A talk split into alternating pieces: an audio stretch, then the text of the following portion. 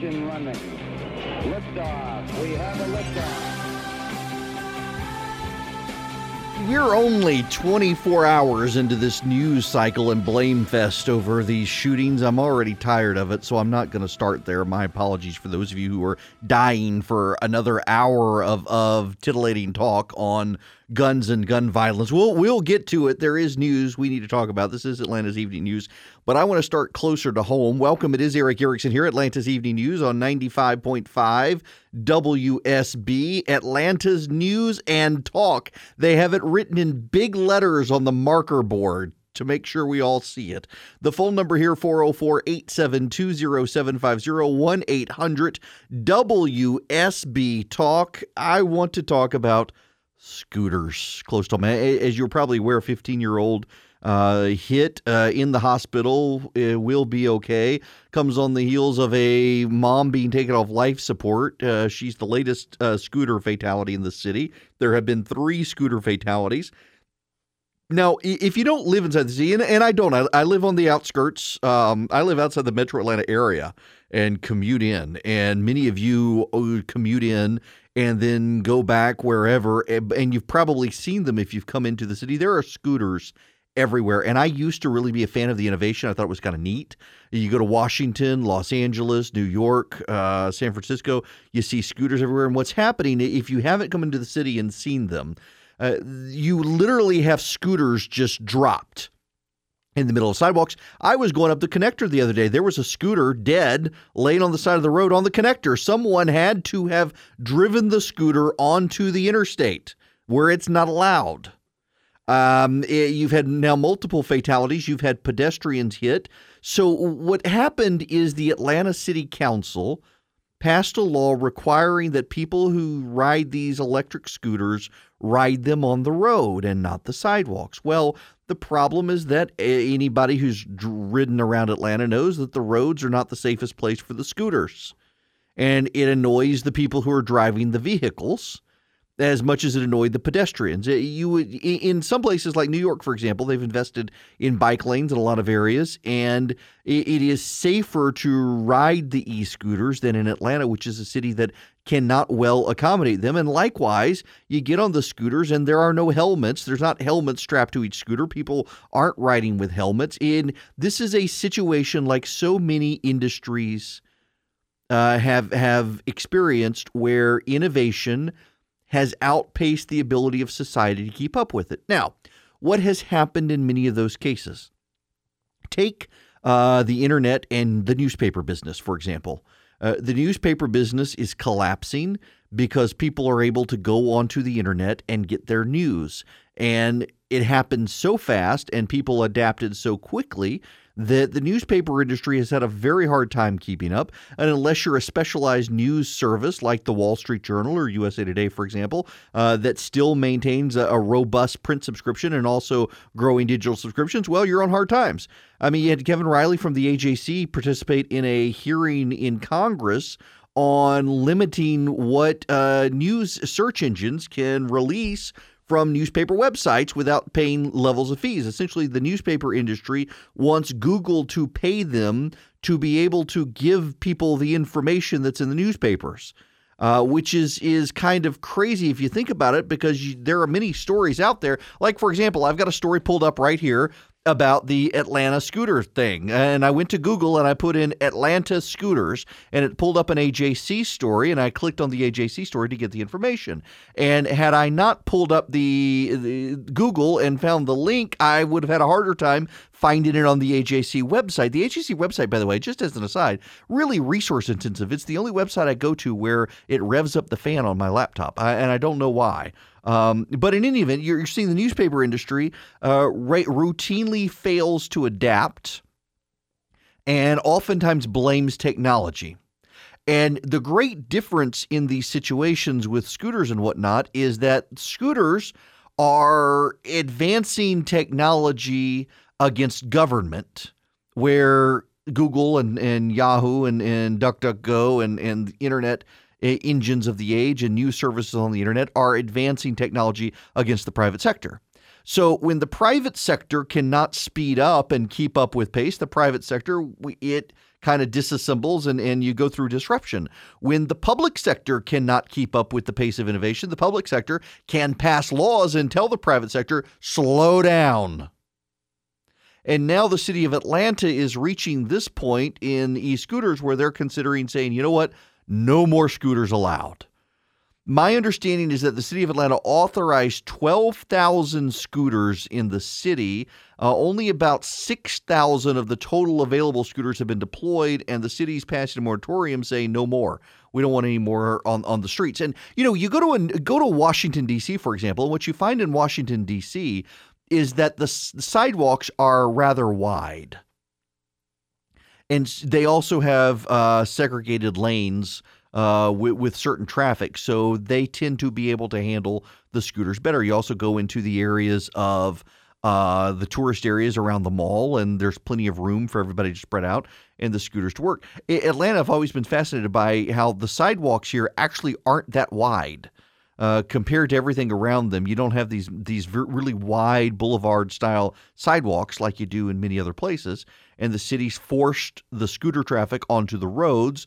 The roads are already are enough. Heck, uh, for those of you who don't know, you live outside the city. You're you're up in, in Roswell, Woodstock, Alpharetta, where where have you? They're redoing Peachtree Street, and one of the things they're doing on Peachtree Street is because the, of the widening they've done on Peachtree Street. Now, uh, utility poles are right up against the street, so it has become very very easy for a driver to hit a utility pole because the utility poles are right there at the road. And so now they're having to go up Peachtree Street in Atlanta, Midtown into Buckhead, and move the utility poles back away from from the road now. And that's reduced the number of available lanes on Peachtree Street. Uh, so add scooters into that mix. You've got reduced laneage on both sides of the road. Now you got scooters fighting for traffic, helmetless riders on e-scooters fighting for traffic with cars, and it's just a disaster in the making. And now you've got the situation last night where the 15 year old ran a, a stop sign or a, a, a stop signal and was hit by an SUV. The driver's not going to be charged, of course. But speaking of, I, I forgot to do this, but I should have done this as we got in here today because I find that this is deeply relevant.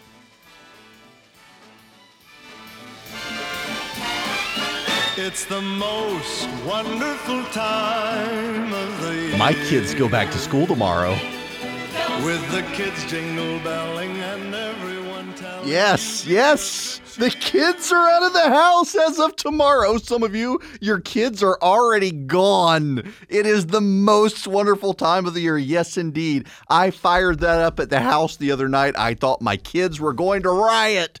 They were so mad. But yes, it's the most wonderful time of the year. School is starting back. Although I had to go to Athens this morning to, to talk about the new show we're doing and I totally forgot school zones were in effect now. I got behind some buses in a couple counties, and man, they were slow. Um, but you, you know, so you've got all this, and, and then you've got the situation. You've got back to school traffic, uh, the construction on Peachtree downtown. You've got the construction at 400 tying people up, getting into the city. You got the scooter situation, and what I'm finding, and, and it is relevant, I think, to this scooter situation. I don't know the facts about the 15 year old last night, other than uh, eyewitnesses say he didn't pay attention to signaling, the SUV driver not going to be charged as a result. But I'm noticing the people who are riding scooters around town, in addition to not wearing helmets, and I don't blame them because you're not going to wear communal helmets. But they're they're on the scooter staring at their phone. They got their earbuds in. They're not. They don't hear the traffic signal sounds because they're listening to their music, staring at their their iPhone, riding their scooter. It's not a safe situation. It is a situation uh, that that really discombobulates everyone and makes makes the traffic situation in Atlanta uh, much more difficult. And it is also yet again another situation where technology is outpacing uh, current infrastructure. And because technology is outpacing current infrastructure, but you're dealing with the public infrastructure then the government can come in and say no, and the city of Atlanta say no. Now, you're you're also going to start dealing with this situation in, in Alpharetta and other places around. Don't don't just think that it's downtown Atlanta, Woodstock, Alpharetta, Roswell, other places that have walkable downtown areas. You're starting to see scooters migrate into those areas. And local governments, to some degree, are ill prepared unless they blanketly pass laws saying, nope, you can't come into this place. I used to actually be very excited by the idea. Of, now, I never wanted to ride them myself. Um, the turning point actually came. I went out to Austin for our Resurgent gathering, so it was a years ago, year ago exactly. Was in Austin for last year's resurgent gathering. Austin has been plagued by the scooters for a while. Austin is a, a seriously screwed up place to begin with, and I mean there were scooters everywhere. It's like dead dead birds. I mean, you you would have them, and Bird is one of the brands. You would have them just laying over on the sidewalk, and people would have to step over them or move them out of the way. Uh, you find this in other cities. You see it in, in Washington, D.C. all the time. In New York, if you go up there, people just, they get off the scooter, they're done with their ride, they've gone where they need to go, and they just let it fall over on the sidewalk. And I, I went from being excited about the technology and innovation to thinking cities need to ban these things altogether. Uh, you you just go on and Atlanta and ban them and say no more. That they're an urban blight. Uh, you you go buy your own scooter if you want to re- use your scooter and it's your responsibility and you got to take care of it. But these leaving them on the sidewalk for any random person to get on and ride off with, nope. Get rid of them, ban them, be done with them. I realize millennials, you you people love them, but you're not being responsible with them in most cases. Where you put them, how you use them, where you go with them, how you ride them. So get rid of them. Get rid of them. I, I used to think that scooters were a wonderful innovation to help people get around uh, make people who walk everywhere be a little bit more productive and a little speedier. And I got to tell you, at this point, I think they are of the devil and just get rid of them. Just want to do a quick timeout for thanking Quip for being a longtime sponsor of this program. A lot of you, you got kids like me headed back to school, and well, maybe they're hygiene. I, honest to goodness, I'm not sure how often our kid bathed during the summer. Our, our oldest now is just about every day, but the 10 year old, well, time to get them back into a good routine, and Quip is a great way to do it if they're having difficulties getting well their teeth brushed on a regular basis. Get them a Quip. Uh, you know they they've got a kid size version now, but even the adult version, it's fantastic. Longtime user, love it. My wife uses it. My daughter uses it. I guess need to get the ten year old to start using it. Um, it just it works. It's one of the first electric toothbrushes accepted by the American Dental Association. They're backed by over twenty five thousand dental professionals. They've got thousands of five star reviews, verified five star reviews, no less. It's just a great toothbrush toothbrush. It works. It's so well designed. It's only $25 if you go to getquip.com slash Eric right now. You get your first refill pack for free. So you get your first refill pack free at getquip.com slash Eric. And what is that refill pack? Well, every three months, you get a new brush head. So your quip stays up to date and fresh. Go to getquip.com slash Eric right now and get this great deal. Walter in Virginia Highlands, an area blighted by scooters. Welcome to the program. Like the plague. yes, it is. So, how? What is the age for being able to drive a scooter? So, this is the interesting thing. So, the 15 year old was on, and you've got to be, according to the terms of service for the major scooter brands that are in Atlanta right now, the e scooter brands, you got to be 18 and have driver's license. So, someone had to give you that? access. Now, when we go on our bikes, I, I never did when I was a kid. Did we wear? Do we wear helmets now? Uh, nowadays, if you're Don't under a certain age, you got to. to have a helmet on their bicycle. yeah. Yeah. Um, isn't there a law that says you can't ride on the sidewalk? Uh, for the scooters, yes. Yes. Do you drive your car looking at a cell phone? What happens if you get caught? Yeah, you get in trouble. Oh, the guy. Yeah, you know the guy that was uh, got shot because he got stopped someplace Mhm. um, in in one of the municipalities, and he got shot because he ran from you know a cop pulling him over for looking at his cell phone. Oh, do we use headphones in a car when we drive? you would be amazed at the number of people I see doing that, even though you're not supposed to. You're not supposed to do it. You know what you're supposed to do in life? Pay attention. Right. Yeah. And and they're not. And that that that really is the problem. And yeah, you've got scooters around. I mean, the Virginia Highlands are good lord. I mean, I, I had to dodge one a couple of weeks ago. I was over there, um, cutting through there, going to Emory, and had to swerve. There was a scooter laying in the road, laying in the road. I guess somebody hopped off. There, there was no passable sidewalk there, and then it was just dropped off. It's just so frustrating to me, as it is to residents, as it is to drivers, as it is to pedestrians. Um, and you got a bunch of people who aren't paying attention on these things, and in the rules of the road, the laws apply. Very much like a, a cyclist on the road is supposed to follow the law as well. You stop at the stoplight, all the cars stop, you stop too. I see plenty of cyclists look and say, "Hey, nobody's coming, even the light's red. I'm going to go on through." Well, you're not supposed to. It's just it's now listen. I, I don't want to spend all night on, on the scooter issue, but it, is it's relevant here to also note how uh, they're not adapting to uh, public rules or have a slower time adapting to technology. Technology has rushed ahead of this issue. Many places have essentially now thrown up their hands and said, you know what? So many people use them here. They're all over the place. We're just going to go along with it, even though we don't like them. But you got cities like Atlanta saying, know, no, no, no, no, no, no. We're going to slow this down. First, you got to get it on the highway. Well, no one does. It's dangerous. I, I do think that the city of Atlanta, if they're going to let these scooters stay, does need to change that law. I don't like them on the sidewalk, but let's just be honest.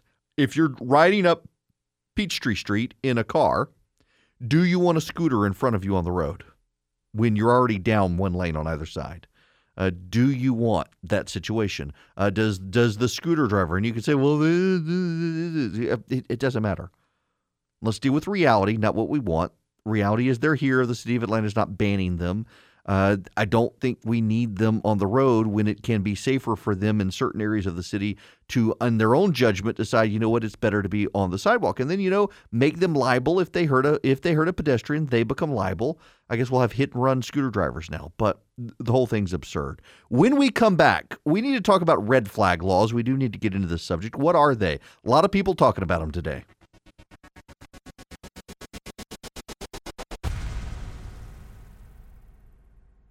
It is 38 after the hour. I'm Eric Erickson. 39 after the hour. I've checked the radar, and, and there are some showers uh, well south of the listening area, but there's really nothing around us right now. Hallelujah. Uh, I need to, I don't want to, I, I, really don't want to talk about the story at all. You, you know, if nothing else, I, I, think you all and I are so in tune with each other that um, when about the time you're tired of talking about a subject, I am, and I'm struggling. I've been thinking about this all day. I am actually struggling to think of a news story out there where 24 hours into the news cycle, I was absolutely exhausted by the story. And the shootings in Dayton and El Paso and the irresponsibility of the press in how they're handling them, the double standards, all that. I'm, I'm just, I'm exhausted. I could spend all day, every day this week just talking about the double standard of the press. Uh, but I would rather, instead of being an opinion talk show host, actually provide you useful news and information uh, that you can then make up your mind on. And one of those things that you're going to start hearing about are red flag laws. And what are they? How do they come into effect? Interestingly enough, I reached out to a couple of people who are experts in the matter to ask if they would come on. And, and they're all friends of mine. They said, honestly, do I have to? I'm so tired of this subject, and the media keeps getting everything wrong. Um, yeah, amen. I'm right there with you. So let me do my best. Uh, honestly, I'm, I've got some very good friends who I would rely on, and they're just they're burnt out of talking about the subject. And I wasn't going to impose on them to try to come on and, and them do their best to sound uh, engaging on a subject that they're already tired of talking about. Particularly as, as one of them pointed out that he has uh, walked through the subject with members of the media repeatedly and, and the gun issue in general over the last 48 72 hours, and they keep getting everything wrong. Uh, most of the media has never fired a gun. They don't own a gun. They, they don't know anything about guns. And um, I'm telling you, I'm going to go out and buy several more ARs this week uh, just because it seems like Republicans are going wobbly on the issue, and I want to stockpile before they cave on the issue. But red flag laws, what are they? Well, uh, Connecticut was the first state to develop a red flag law. They've been held constitutional, but their implementation in some cases is deeply problematic. A red flag law is a law where the state or various or parties authorized by statute can go to court and say this person is a threat to themselves or others and we need to confiscate their guns in a lot of places that have red flag laws, it is a very limited group of people who can do it. But as progressive states have embraced red flag laws, as you can imagine, the group of people who, who can do it has grown very much. In some cases, it's teachers, it is it's family members, it's close friends, it's uh, law enforcement officers, it's people who have a relevant concern in, in a couple of states, uh, and the, that language being challenged in court as being too broad. The problem as well. So what happens is someone goes to court. They say uh, person X is a danger to themselves or others. Uh, they are in, in an imminent way, not a general way, but an imminent way. And we need to confiscate their guns to keep themselves and others safe for a time until they can get help. Uh, less than 30 days. Judges then have a hearing based on the evidence, and they can impose a they can impose an injunction, issue a court order, and have law enforcement take away the person's guns or have the person voluntarily surrender their guns. Now, in, some states it, it, it varies. In some states, it is law enforcement goes and collects all the guns. In some states, the person has to hand them over. Those are the more problematic ones, uh, where the person may not hand over all of their guns, uh, which then causes courts to get more thoroughly involved. Now, uh, there's other issues here, though, you need to be wary of. In some states and in some of the federal legislation pending, there are several versions of a federal red flag law that's pending. The person has no due process rights.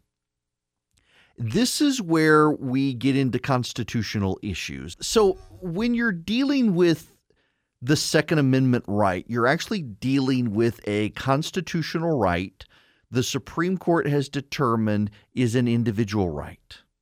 It is a civil right to keep and bear arms. By the way, you should know that some of the protesters in Hong Kong, they're still having protests, and it looks like the Chinese army may be about to invade. Uh, protesters are holding signs that say, We need the Second Amendment here, interestingly enough. So you got the situation where it is a constitutional right and it is a civil liberty of Americans to keep and bear arms. In some states, the way they've structured their red flag laws, and these are being contested in court right now, uh, you don't have to give notice to the party involved. In other words, if I think you are a danger to yourself or someone else, I can go to court, make my case to a court, and have the court issue an order to confiscate your guns for a period of time up to 30 days without you ever being able to contest it. You then can go to court after that period of time to see if things should continue, and you get to contest it. That's a real problem under the law. I mean, think in states, for example, where okay, so there's a an, an ancillary story here. Joaquin Castro, who is Julian Castro running for uh, president, Joaquin Castro, congressman, is his brother, has up a uh, post on social media with the names and businesses of people who have given money to Donald Trump in the San Antonio area. In other words, he is outing these people and urging boycotts against them and their businesses for donating to Donald Trump. Yeah, just just we're going to come to that here in a little bit, but just think about that. So think about an angry left-wing activist who in some states where you have a broad pool of people who can get a red flag law order say, you know what, this guy's a Trump supporter. I bet he owns guns. I'm going to go in. He's lashed out at Joaquin Castro for outing him and shaming him. It looks like he's going to be violent. I'm going to go to court and get a red flag order against him. And I'm going to get it based on his lashing out at Joaquin Castro for causing him harassment. And I'm going to leave that out. And I'm not going to give him a say under the law, under the red flag law order. He's going to have to wait 30 days. But in the meantime, his guns are going to be confiscated. Now that's a that is a wild scenario, but in some states, not Texas, thankfully, but in some states that could happen. Where you have left-wing activists who are within the pool of people who can get a red flag injunction or order, and they use your social media post to say this person's unwell, we need to take their guns away from them. I can totally see talk radio show hosts like myself being targeted. Um, so you've got to narrowly tailor it. I am not, and in fact, you'll note the, the National Rifle Association is not opposed to red flag laws. But I am opposed to, and the NRA has been opposed to, red flag laws that deny the person who owns the gun due process. After all, it is a civil right. You wouldn't take someone's right to vote away by injunction, nor would you take their right of speech away by injunction. Why can you take their Second Amendment right away by injunction without giving them a due process hearing? I am opposed to that.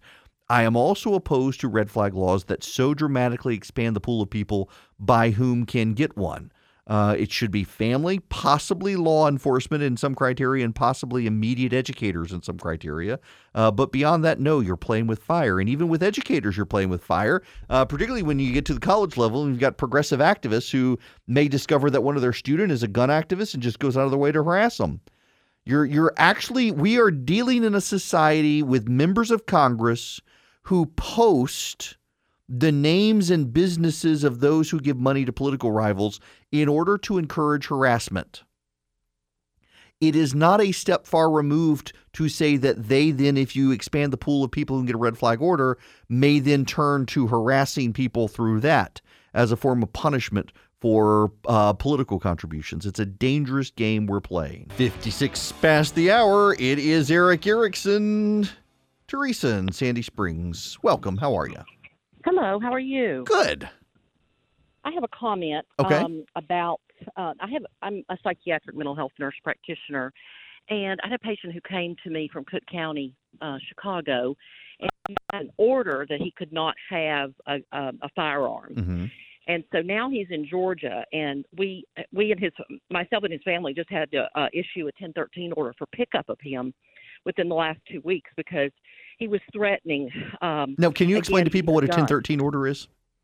A 1013 order is a 72 hour hold order where you can be picked up by the sheriff's department.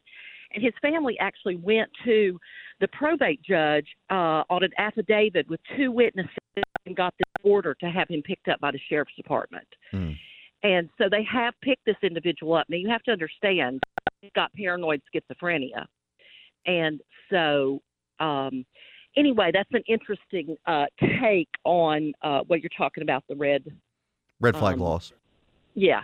So um, I'm able, as a mental health practitioner, to get that done hmm on someone, but of course, I would use it legitimately. Right. And I do have concerns about this individual, and um, he has been picked up, and uh, supposedly, I hope he's at Georgia Regional. But my problem is that I'm afraid that in Georgia, he may be actually able to buy a firearm at some point. Well, except if there's an existing court order. Now, and, and see, I'm, I'm glad It's you raised Cook that issue. Though. It's, Yeah. it's from Cook County. Well, though. yes, but that's supposed to go into a federal file. And, and uh, Teresa, I, I would love to keep with you. There's there's something going on with your phone though. It's causing some weird noise over over radio. But thank you for that. The, the, the in in Cook County, it goes into a federal system, and when you do the background check. It flags it as this person um, has an order that prevents them from buying a firearm. But remember, there have been instances in this country where madmen were able to buy guns because the paperwork was never processed by the federal government. Uh, the the Parkland shooter, for example, based on all the previous filings, should not have been able to buy the gun, uh, but the information was not actually put into the system. Um, so this, thankfully, should be okay, though. But now, what about the her political harassment? We need to talk about that angle when we come back.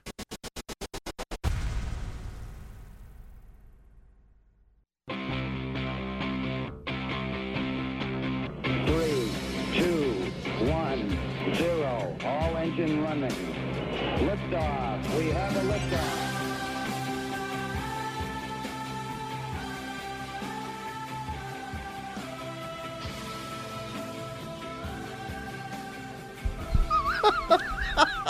Welcome back. You- You're you're gonna like this story. You're you're gonna like this. Welcome. It's Eric Erickson here, Atlanta's Evening News on WSB. The phone number 404-872-0750 1-800 WSB Talk. You know, I I said yesterday with the whole AJC thing that you know we're all in the family. Several years ago, I referred to them like Boortz used to do us the urinal constipation, and they called and complained, and and and Dad called and said, "Don't do that anymore. We're all in the same family. We're we're trying to we're trying to collaborate together." In fact, I was in a meeting today where everybody's talking about collaboration and and all of that stuff. I just so I I just find this very funny. Um, so there's a story in the AJC about Brian Kemp, and, and let me just read you this paragraph. Kemp hinted at what was to come last week when he said in a speech that he wanted to start reeling things back in the $27.5 billion budget. I thought, huh, uh, did he give two speeches last week? No, no, they they they they linked to a prior story from Friday where Brian Kemp made those headlines at my conference on stage with me in a conversation with me at the Resurgent gathering. All of the news that came out, I'm I'm I'm glad I can help all the local media uh, generate their stories and headlines. Yes, this is what I want to talk about. Brian Kemp, I was going to talk about it anyway, but uh, it's now a big story in the AJC this afternoon where they work very hard to leave my name out of it. Uh, that Brian Kemp, uh, the governor of Georgia, is urging state agencies to begin reviews of their budgeting to begin to cut spending within their budgets. Um, the governor, as they say, hinted last week at the Resurgent gathering that he wanted to begin to rein in the budget. Uh, and he's making it more official today. The governor is asking agencies to find efficiencies in their organizations and submit budget reduction proposals for fiscal year 2020, which ends June 30th, of 4%, and fiscal year 2021 of 6%. State agencies were told to make plans to begin implementing the 4% cut for the fiscal year by October 1st. Now, here's the actual statement from the governor. I, I want to read this to you. To secure an even brighter future for our state, we must continue to budget conservatively, spend wisely, and put Georgia taxpayers first. That's why I have instructed all state government offices to reduce expenditures and streamline operations through proactive leadership. By reducing waste and ending duplication in government, we can keep Georgia the best place to live, work, and raise a family. What is going on? We're in good times. The economy is going well. What is going on? Well, I asked the governor this on Friday at the Resurgent Gathering, and that's where this topic comes from. And the governor's statement, he hinted something would be coming. Uh, we, we, we talked about it. Our economy is beginning to slow down. And when you look at the tariffs that China has imposed, the, their response tariffs, and also their prohibition on agricultural sales from the United States, Georgia farmers are going to see reductions in sales. Uh, Georgia businesses are going to see reductions in sales to China, exports to China. Uh, everything is becoming now complicated with the Chinese, but that's having a ripple effect throughout the entire global economy. So um, here's here's where we go with this. The governor has signed legislation to increase pay raises to teachers. The governor does not want to have the legislature raise taxes, nor does he want to tap into rainy day funds to keep the budget of the state balanced. Governor Deal, before he left office, allowed state agencies to increase their spending. Governor Kemp wants them to rein back in some of that spending in order to find the money, one, to make good on his promise to teachers, and two, understanding that the economy is beginning to slow down. And as the economy begins to slow down, that may not affect income taxes unless there are layoffs. It would impact income taxes, but it will impact sales tax revenue. Remember, if you go back to my conversations with all the gubernatorial candidates, uh, Stacey Abrams actually, uh, even better than Casey Cagle, really, although they both were trying to articulate this point. I think Abrams did a little bit better job here. Uh, when they were pushing back on Hunter Hill, Hunter Hill running for governor, his proposal was to uh, get rid of the income tax in the state and have a sales tax in the state. And he, Tennessee does this, Florida does this, uh, Texas does this, several other states. And Stacey Abrams and, and Casey Cagle were both opposed to it. And, and to Abrams' point, that in those states, Tennessee, Florida, Texas, and, and the others, I forget the other two, there are five of them, uh, when the economy slows down in those states, they begin to have budget problems because typically in an economic slowdown, the income tax is not as affected as the sales tax. And if you uh, have no income tax in your state and all sales tax, your budget revenue is is even um, hurt more. Now, interestingly enough, at the Resurgent gathering, uh, Governor Bill Lee from Tennessee was there, and he was pointing out that Tennessee is now, for the second year in a row, been listed by oh, so some accounting group as the best fiscally managed state in the nation, uh, that the budget reserves are strong, the revenue is strong, and they've got enough uh, padding for a budget slowdown or recession to make it through. So, I mean, you can have a state sales tax and no income tax and budget responsibly enough to get yourself through hard times. But Georgia's a combination sales tax, income tax state. And if there are layoffs in a, an economic slowdown, well, that's going to be a problem for the bottom line for the state.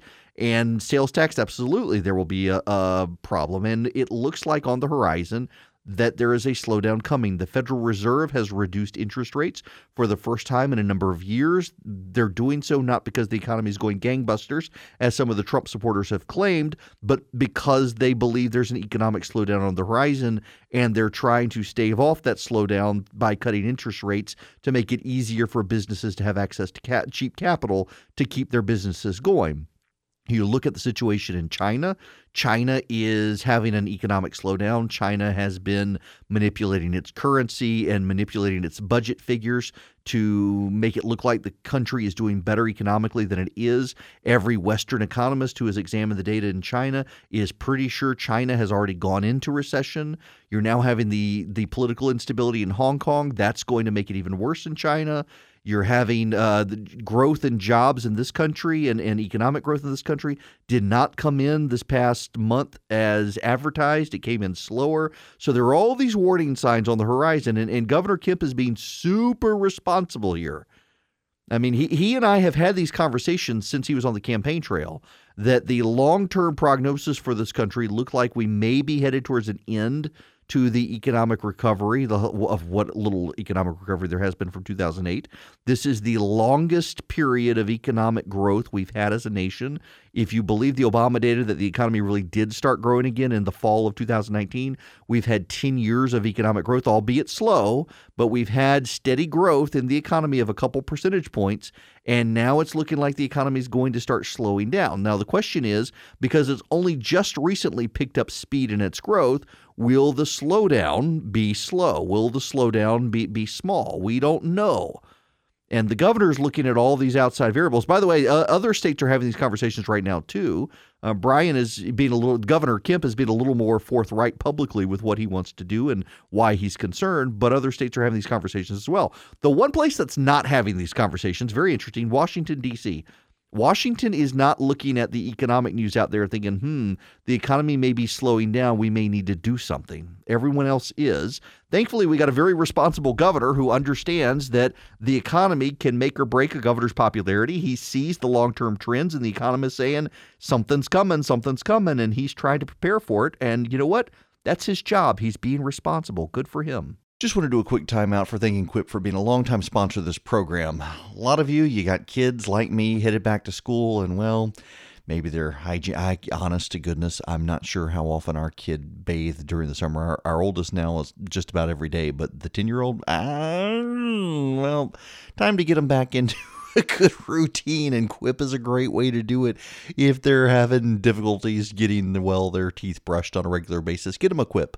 Uh, you know they they've got a kid size version now, but even the adult version, it's fantastic. Longtime user, love it. My wife uses it. My daughter uses it. I guess need to get the ten year old to start using it. Um, it just it works. It's one of the first electric toothbrushes accepted by the American Dental Association. They're backed by over twenty five thousand dental professionals. They've got thousands of five star reviews, verified five star reviews, no less.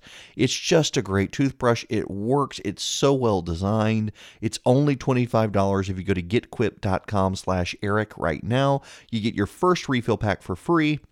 So you get your first refill pack free at getquip.com slash Eric. And what is that refill pack? Well, every three months, you get a new brush head. So your quip stays up to date and fresh. Go to getquip.com slash Eric right now and get this great deal. Joaquin Castro, I mentioned this earlier. Joaquin Castro, he is the brother of Julian Castro. Joaquin Castro, also a member of Congress. And he has a tweet up he is pushing on social media. Uh, let me read you the tweet. Uh, it, it, includes an advertisement, a link, a picture of an advertisement he put out. Who's funding Trump in 2019? These 44 San Antonio donors contributed the most allowed by federal law. And his tweet is sad to see so many San Antonians as 2019 maximum donors to Donald Trump. The owner of Bill Miller Barbecue, owner of the historic Pearl realtor Phyllis Browning, etc. Their contributions are fueling a campaign of hate that labels Hispanic immigrants as invaders. To be clear, this is a member of Congress targeting donors to someone he opposes for harassment or at least boycotting, uh, punishment for supporting someone he disagrees with. Can you imagine the media reaction if Donald Trump, President of the United States, targeted a small businessman for harassment or punishment and said, Sad to see this person who owns this business giving money to Elizabeth Warren, Bernie Sanders, Joe Biden, whoever. Can you imagine what the media reaction would be to that? This is a member of Congress doing this.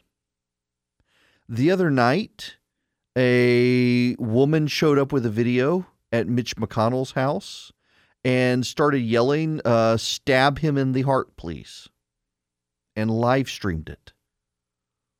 You have Julian Castro posting the names and employers of Trump supporters online. Remember, this, this actually isn't hypothetical. During the Proposition 8 situation in California, that was the uh, constitutional amendment to, um, to put traditional marriage in the Constitution of California. You had Brendan Eich chased out of the Mozilla Foundation because he donated to it, but more particularly, you had a waitress in a restaurant saw protesters come into that restaurant and demand that she be fired because she had given money to the effort. This is not a hypothetical. A left wing activist doing this. Um, this is not a good place where we are as a country.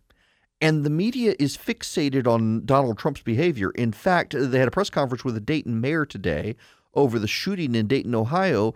And within a half second of the mayor beginning to speak, reporters started yelling, a half second literally, reporters started yelling questions about the president.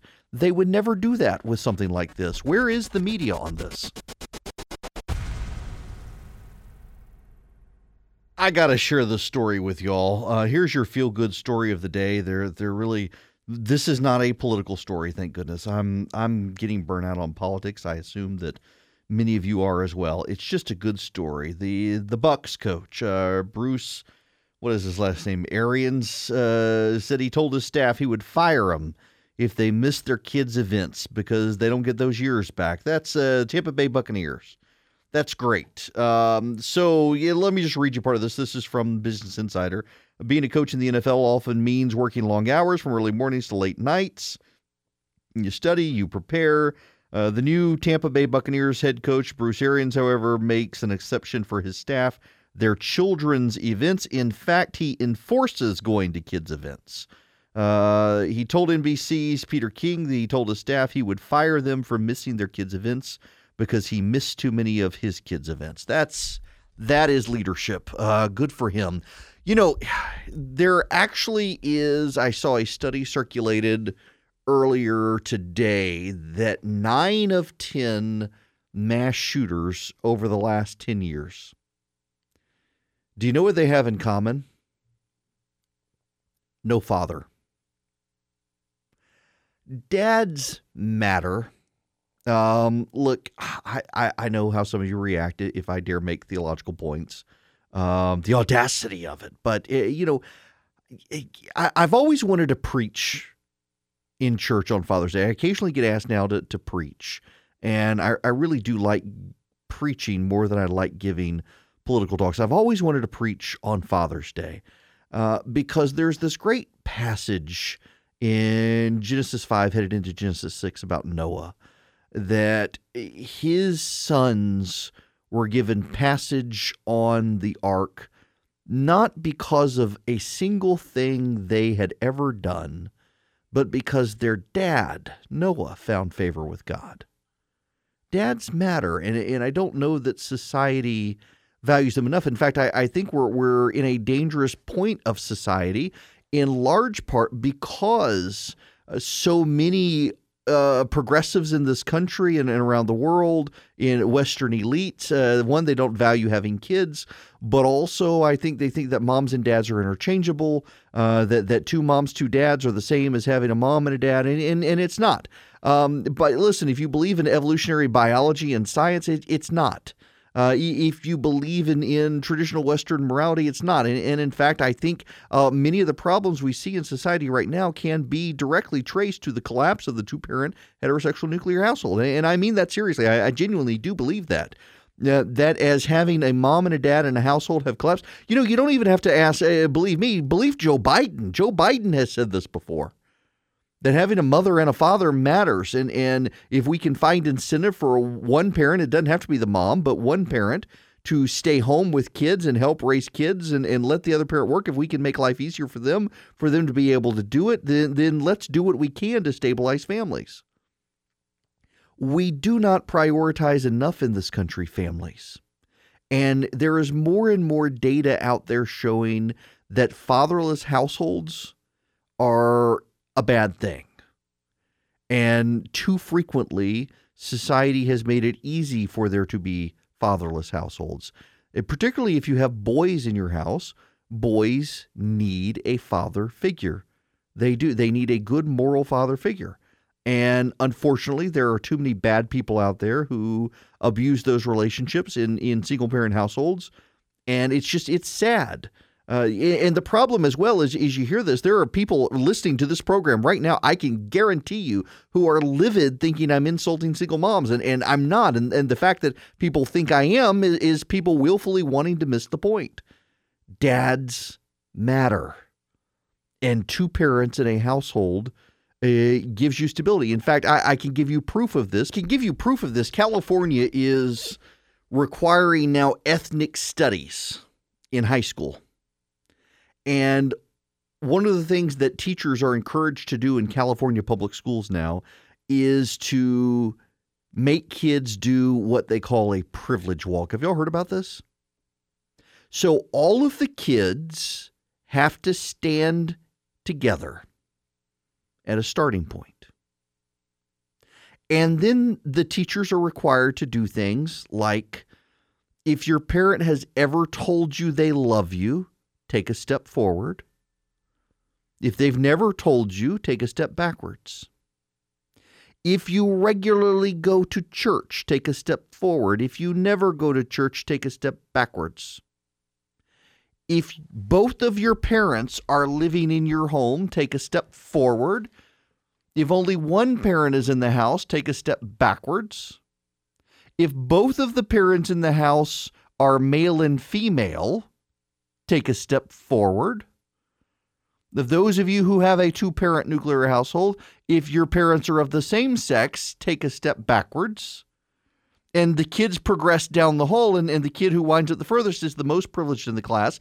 Therefore, he is the one who should not be paid attention to because he has all of the privileges of society. I am not kidding. They're actually implementing this. Even the Los Angeles Times editorial board is railing against this curriculum that is infused with Marxist talking points and political correctness uh, that makes no sense. They got a 22 page glossary on just the terminology that you're using, like herstory. Instead of history now, they're talking about herstory, but they're not writing it with an E because that conveys gender. They're writing it H X S T O R Y. Herstory is how it's pronounced. H X R S T O R Y. Herstory. But it's got an X, not an E. Good luck pronouncing that trying to twist the language and all. But I mean, this is think about that, that that the California public schools are telling kids that if you have both parents in the house, you're privileged. And as a result of that privileged, your opinion should be valued less than those who don't have as much privilege as you. It's not a privilege to be raised in a two parent heterosexual nuclear household. It's the way things are meant to be. Life is not fair. Life will never be fair. And you are not a victim if your family has collapsed. You are not privileged if you have a two parent nuclear household. That's the way it's meant to be. There's no privilege in that. But the fact that so many kids don't now, it's treated as a privilege thing. It's treated as a thing that, that gives you some level of moral authority you shouldn't have and we don't have a government, we don't have a society that is is interested in trying to repair the family. And in fact, frankly, the more government has tried to do things for the family, the worse it's made the family. Instead of having the family be rugged individualists taking care of themselves, the government has made it very easy for people to abdicate responsibility to Uncle Sam. I mean, you, you got more and more of society living off Uncle Sam's man boob than you do actually living off of, of themselves as a family taking care of each other. And it's it's a sad thing. Family matters, and we see it with these mass shooting instances that the overwhelming majority of them, one of the great common threads they have, significant, I shouldn't say great, I don't want people to misunderstand me or, or take it out of context. One of the significant commonalities is the fatherlessness of so many of these people, and that's a real tragedy there. Uh, the New Republic just came out and said Fox News need to be shut down to change gun laws. I think I'm going to buy a gun tonight just because, on principle.